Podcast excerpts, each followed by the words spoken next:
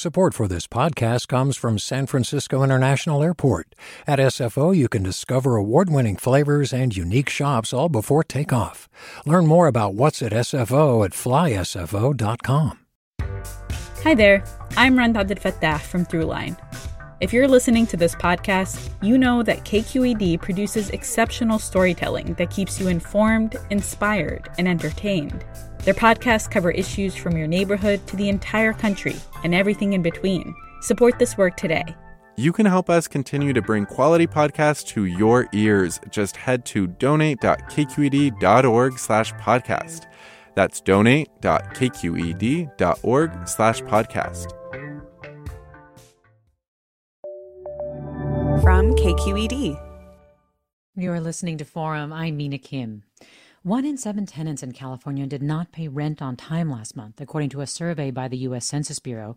And nearly one in six doesn't expect to pay on time this month either, as the coronavirus pandemic keeps many unemployed. Now, key eviction protections are close to expiring. State lawmakers are weighing proposals to prevent what they fear will become a mass wave of evictions, while offering some relief to landlords too. But they face a budget deficit, with help from the federal government uncertain. We take a deeper look at the state's looming eviction crisis with Sam Levin, Los Angeles correspondent for The Guardian U.S. Sam Levin, thanks for joining us. Thank you so much for having me. Also with us is Joe Fitzgerald Rodriguez, reporter and producer for KQED News. Hi, Joe. Hey, thanks for having me. Thanks for coming on. So, Joe, uh, I will start with you. Renters in California are protected for now by state and local eviction moratoriums, but these provisions, some key ones, are are set to expire this month. Actually, can you tell us which ones? Sure. Yeah. There's there's there's uh, uh, moratoriums that scale down from the state to the county to city level, and at the state level, a judicial council uh, uh a decision or order that would have seen uh, the moratorium go through uh, the pandemic actually was uh, repealed for August 14th. So lawmakers are really rushing to get something together for a statewide moratorium to replace that judicial council order um, that is set to end on August 14th. And also at the local level, there's, you know, cities have their own and counties have their own that are set to expire either at the end of August or the end of September, though some of them have had them on a rolling basis. The one thing that is, you know, important to remember with this is that a lot of the local county orders, the moratoriums, rely on the state's orders. So it, some of those may not protect people when the state's order uh, ends. Which is in part why we have lawmakers scrambling to come up with proposals for a longer term fix, since clearly the effects of the pandemic are not abating in terms of unemployment and lost income. Can you describe uh, Assemblyman David Chiu's bill? Well, you know, the, the the the beauty of Chiu's bills that's twofold. One that it would keep um, the eviction moratorium in place for the duration of the pandemic, uh, and would uh, uh, allow some time for rent to be repaid afterwards. But at the same time, it, just recently he uh, amended it to include protections for uh, landlords, homeowners as well. So units, uh, four units or less, people who own those sorts of buildings could get mortgage forbearance, which which is really important as you know losing that mortgage is is a threat all across the state. And then on the landlord side, in addition to what Chiu is proposing, there has been some effort uh, by Senator Caballero to be able to help landlords. What is her proposal? Yeah, it's it's it's it's it's a it's it's really necessary for for folks to really keep in mind landlords as well. Uh, the the data that showed that the landlords were also are, are going to be completely uh, uh, uh unable to pay their mortgage across the state is a threat. Yes, and uh, Sam Levin, I don't know if you have any more details on that, but my understanding is that it would give landlords tax credits to make up for rent payments that they are not receiving from their tenants. Uh, and if you have any more details on that, but also just on the general reaction to these proposals from tenants and landlords. That's correct. Um, Senate Bill 1410 would give landlords tax credits to make up for missed rent payments and it would allow tenants to have 10 years to pay back their back rent, their owed debts, and they would do that through the state. Um, so it's essentially transferring the liabilities of the unpaid rent to the state for the next, you know, decade or so. Um, the general reactions that I'm hearing to both of these proposals is that, you know, at the very base level, legislators need to do something immediately and as soon as possible, um, just given how quickly this is all um, coming to a head. I think tenant groups are generally more in support of AB 1436, the first proposal mentioned, because it seems to have broader protections and, and kind of more strict protections for tenants in terms of avoiding evictions. But I think bigger picture, what we're also hearing is that none of these proposals really go far in terms of actually forgiving rent or addressing the issue of massive debts that folks are going to have.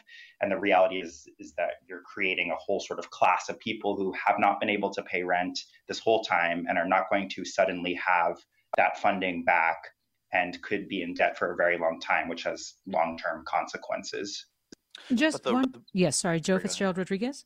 Yeah, but the the risk there and the risk that folks have identified is it puts a lot of burden on the state, um, both 1410 uh, as well, with the idea that you know the the state would have to bear the burden um, for any rent not paid back uh, with 1436. You know, Joe I, Fitzgerald Rodriguez, I think I did see some estimates that it could cost the state $10 billion uh, over several years, maybe a decade or so, uh, for it to take on essentially having renters pay the state back by offering these tax credits to landlords. And that is a real question for the state's taxpayers to consider. But at the same time, Sam Levin, you are raising an interesting point about these eviction moratoriums. It sounds like you're saying that there's a real question about how effective they will really be. I mean, for renters now, it sounds like many are saying that they are several months behind with little to no hope of being able to pay that money back, even when the economy or the pandemic is under control and the economy starts to come back a little bit.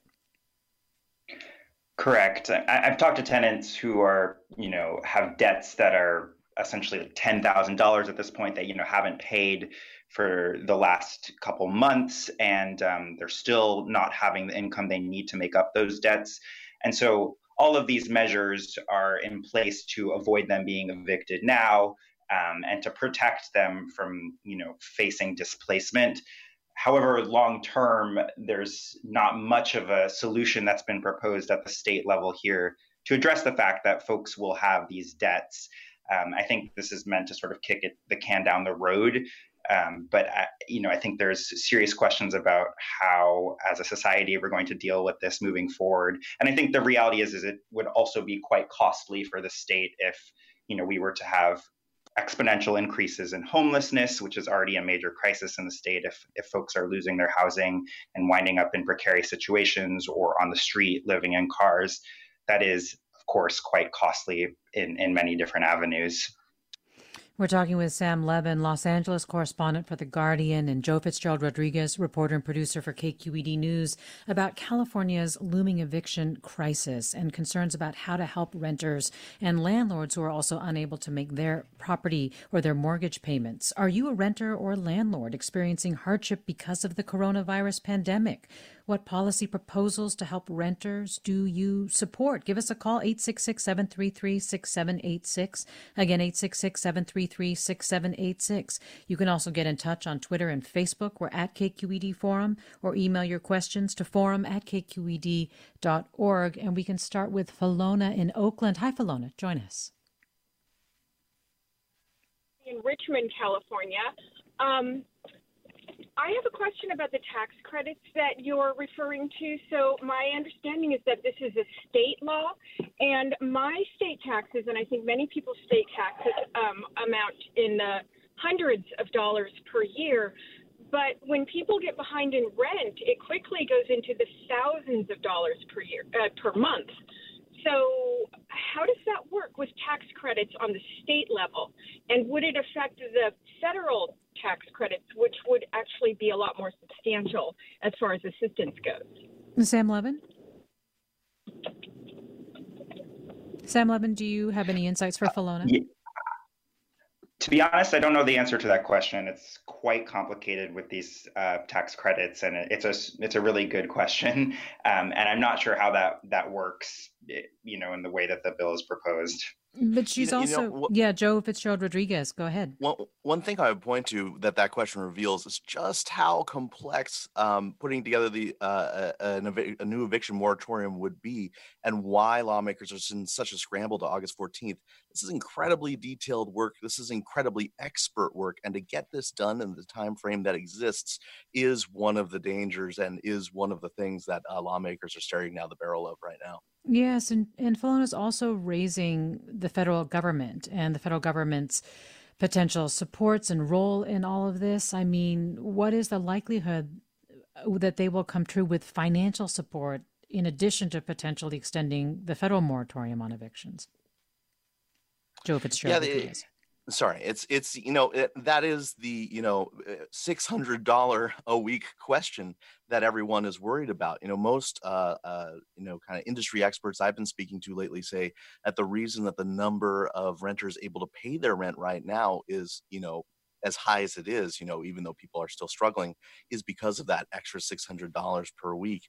And without that, you know, that survey that you mentioned earlier, the uh, the U.S. Census Bureau's Pulse survey, uh, might start to look a lot more dire. And Sam Levin, it sounds like even as these moratoriums have been in place, even as local entities have tried to strengthen or extend some of the state efforts, that there have been that renters have been facing some pretty significant actions against them by property owners to try to force them to leave. Can you describe some of the things that you found in your reporting? Correct. Uh, I, have been reporting on this for a couple months since this began. And from the start, even with moratorium in place and protections in place, landlords have attempted to find ways around those laws, which are certainly not airtight and have significant loopholes. And so I've heard of, you know, particularly aggressive tactics like eventually locking out tenants when they aren't home or calling the police on renters for trespassing. One common tactic I've heard of in Los Angeles, where I'm based, is you know uh, landlords who are actually filing restraining orders to ban their tenants from entering their apartments, and so that's using a legal mechanism that's typically reserved for sort of harassment and stalking cases. Um, and I've also heard multiple cases where landlords have ended up shutting off electricity and other utilities, as well as just sort of threatening and vulgar harassment, intimidation, those type of tactics. And I think the big picture here is that it's the burden falls on tenants to handle these situations and the laws are incredibly complex as we're talking about today. They're, they're hard to understand how the local mechanisms you know interact with the state mechanisms. And I, I think you know there are certainly cases where tenants are finding themselves in a situation where they feel it's easier to leave or they're essentially displaced even if the law says they are not supposed to be. One thing that i've been wondering about that sam levin is why are these efforts happening? My understanding is that the rental market is pretty soft right now. I mean, who would landlords rent to, given the fact that there seems to be either a lot of movement of people breaking leases and, and trying to go to live with parents if they have those options or other family members, or even warnings from, you know, physicians about going apartment hunting during a pandemic? It's a great question. I, I think that everyone, you know, is getting really desperate, and so I think that you know, in some of the stories I'm hearing, you are getting the sense that some property owners are just desperate for for rent, and that's why they're being very aggressive. At the same time, we are seeing rental prices drop in places like Oakland, where there's been significant increases in rent for a long time. And so there are questions about what their efforts are, you know, what the, the final end is towards their efforts. However, I think if they're receiving no rent, they're desperate to get someone else in there. And the reality is, even with a lowered rent, you might be able to still collect some income when right now you might be connecting, you know, collecting very little. And so that's my sense of what they're seeking. I see. I, I, just want to add real quick. There, you know, it, it's not like these these um, uh, tactics aren't being challenged. Um, they, are you know, in Oakland, for instance, the Oakland District Attorney's Office has really gotten involved. uh, with a, a, number of cases uh, brought to them by tenants advocacy, advocacy groups like uh, ACE, uh, Alliance for uh, Californians for Community Empowerment. one immigrant family I spoke to who, you know, fell behind on their rent and was depending on the moratorium to stay housed found defense from the Oakland District Attorney's Office. And so, you know, it's really important for if anyone is, see, is seeing that kind of tactic against them to reach out to tenants organizations, to reach out to attorneys. Uh, there are ways to protect yourself.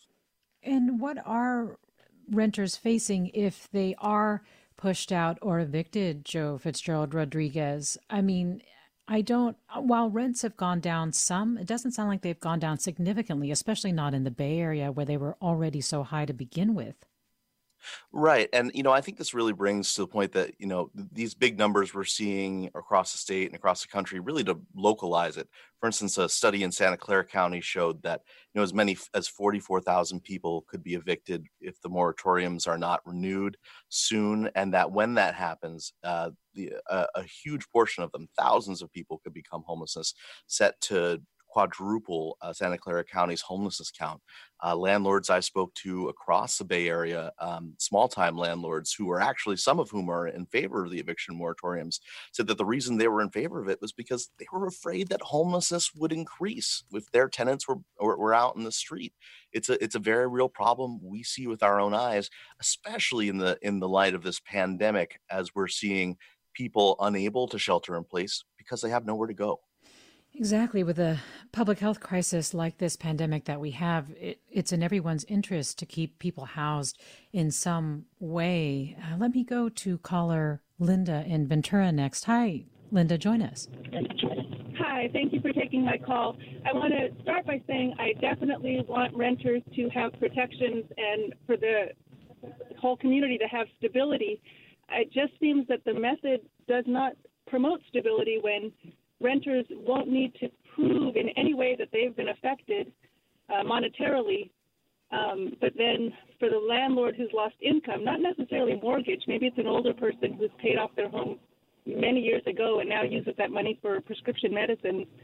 Uh, they have to jump through bureaucratic hoops to get the relief. It seems like there's a more direct way, for example, the renters to apply for renter assistance and the state to give that. Um, I, I'm just wondering about the stability and the justification for how it's being handled. Linda, thanks. It's a good point, Sam Levin. I mean, can you remind us what kind of evidence that tenants have to provide uh, if they're unable to pay rent, right? It has to be linked to the coronavirus, correct?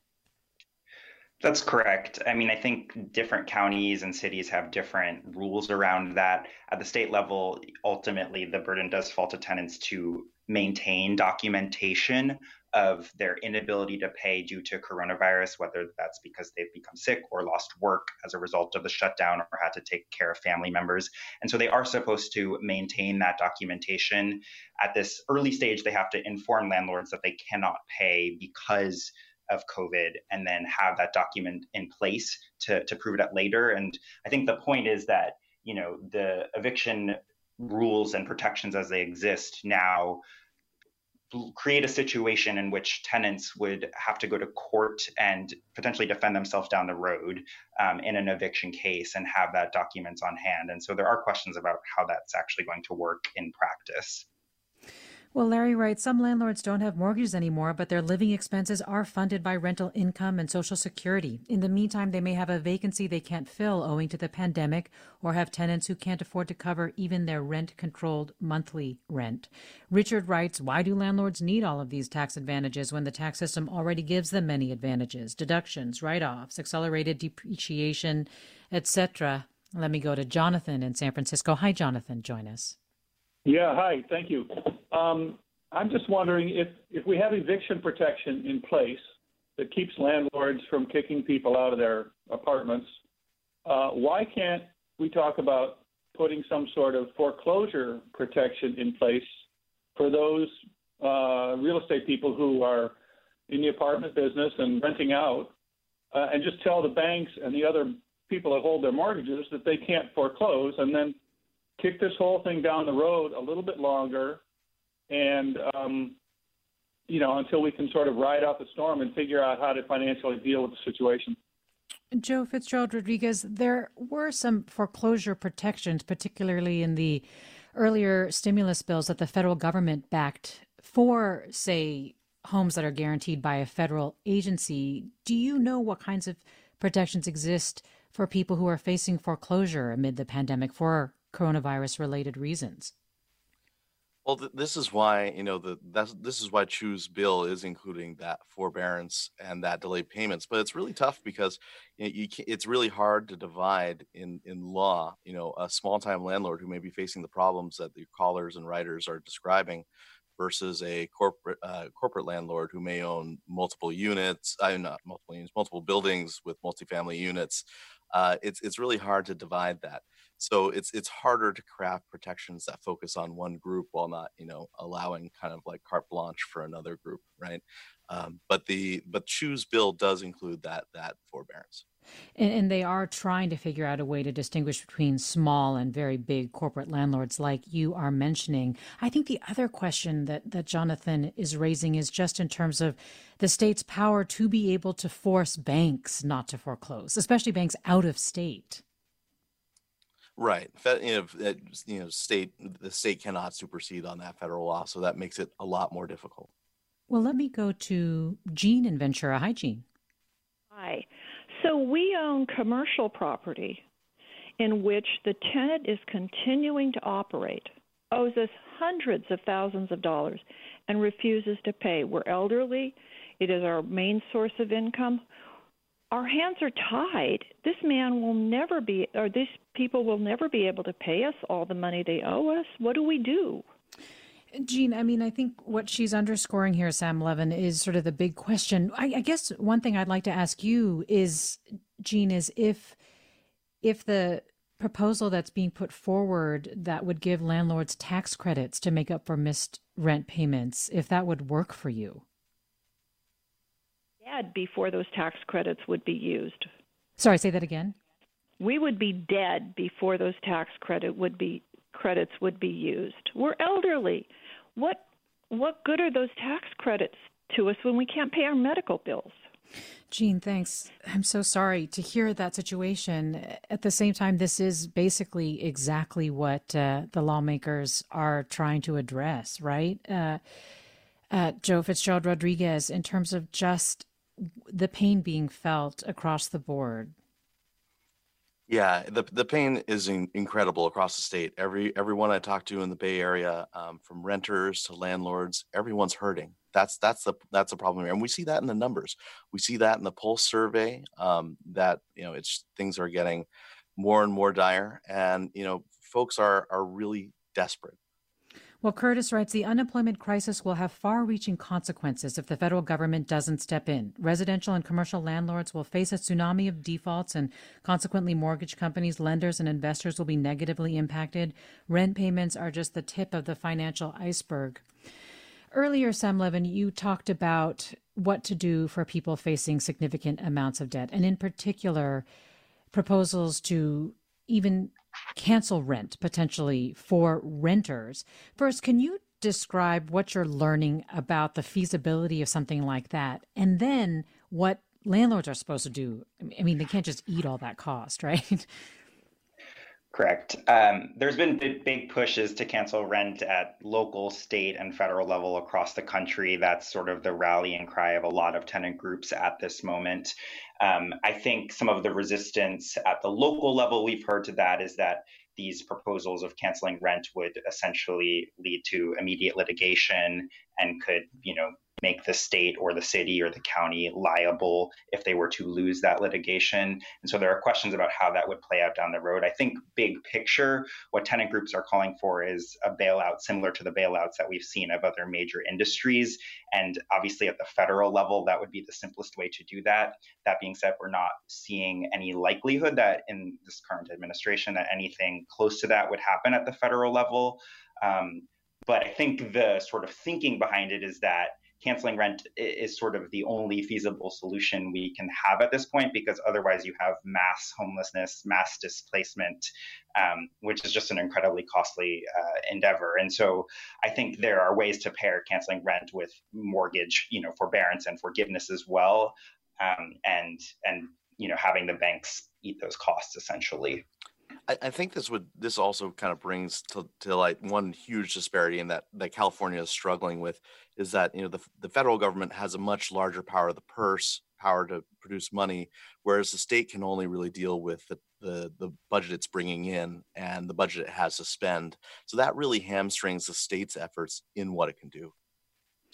So tell me what you think is the likely outcome here, especially I mean, in the next like 10 days, right? Because you're talking about, Sam Levin, uh, a judicial council moratorium that would sunset August 14th at this point. I mean, I don't know what the chances are that the Judicial Council could extend that. You have lawmakers who are meeting on August 12th, two days before this deadline, to be able to try to address some of the issues that we're hearing today from our callers and commenters. Where does that go from here? Will they be able to hammer out something that is a long term and effective solution? I think it's really complicated, as Joe was saying earlier. You know, th- these questions are very complex and not easy to sort out in in ten days.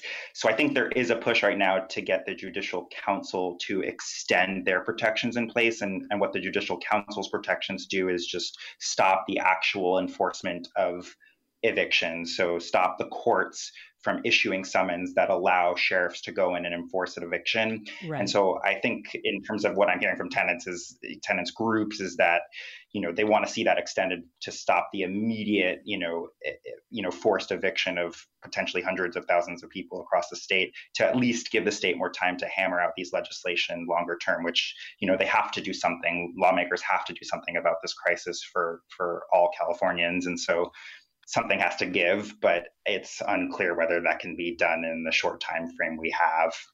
Because as you reported, Sam Levin, there was a county that was still allowing those kinds of cases to move forward, right? Eviction cases.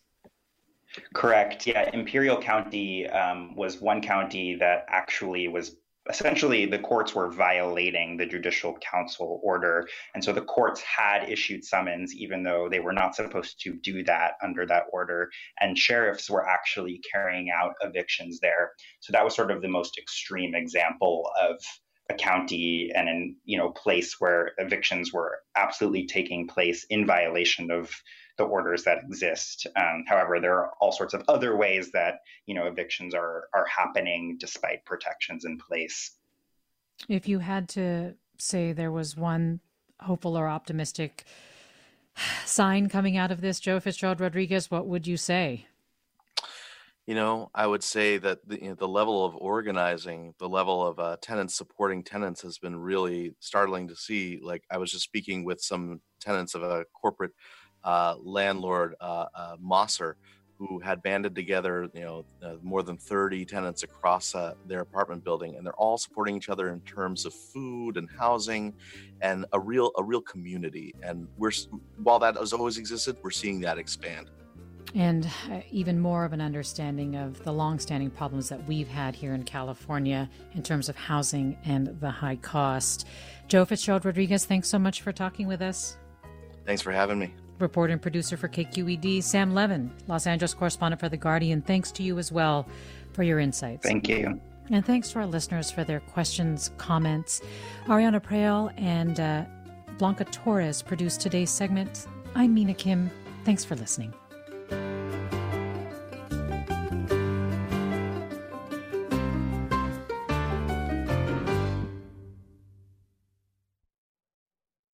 Funds for the production of Forum are provided by the members of KQED Public Radio and the Germanacos Foundation and the Generosity Foundation. Support for Forum comes from San Francisco Opera. Set 10 years after a school shooting, the critically acclaimed opera Innocence takes us into a complex emotional journey where our understanding of innocence and guilt is constantly upended. Kaija Saariaho's ethereal score collapses the past into the present as a community of survivors grapple with how to move forward. Don't miss the highly anticipated American premiere of Innocence, June 1st through 21st. Learn more at sfopera.com. We've all got those parts of our house where the internet just won't go. Well, if you had wall to wall Wi Fi from Xfinity, you could worry less about dead spots. Because with wall to wall Wi Fi from Xfinity, you get fast speeds, reliable connection in every room, and power for all of your devices, even when everyone's online. That's wall to wall Wi Fi only with Xfinity. Restrictions apply, not available in all areas, actual speeds vary all over the country. We need to improve reading in Wisconsin. Schools are changing the way they teach reading. I'm calling for a renewed focus on literacy. We have gotten this wrong in New York and all across the nation. And it's happening because of a podcast. I think your podcast has changed my life. And I'm going to share this podcast with everyone I meet.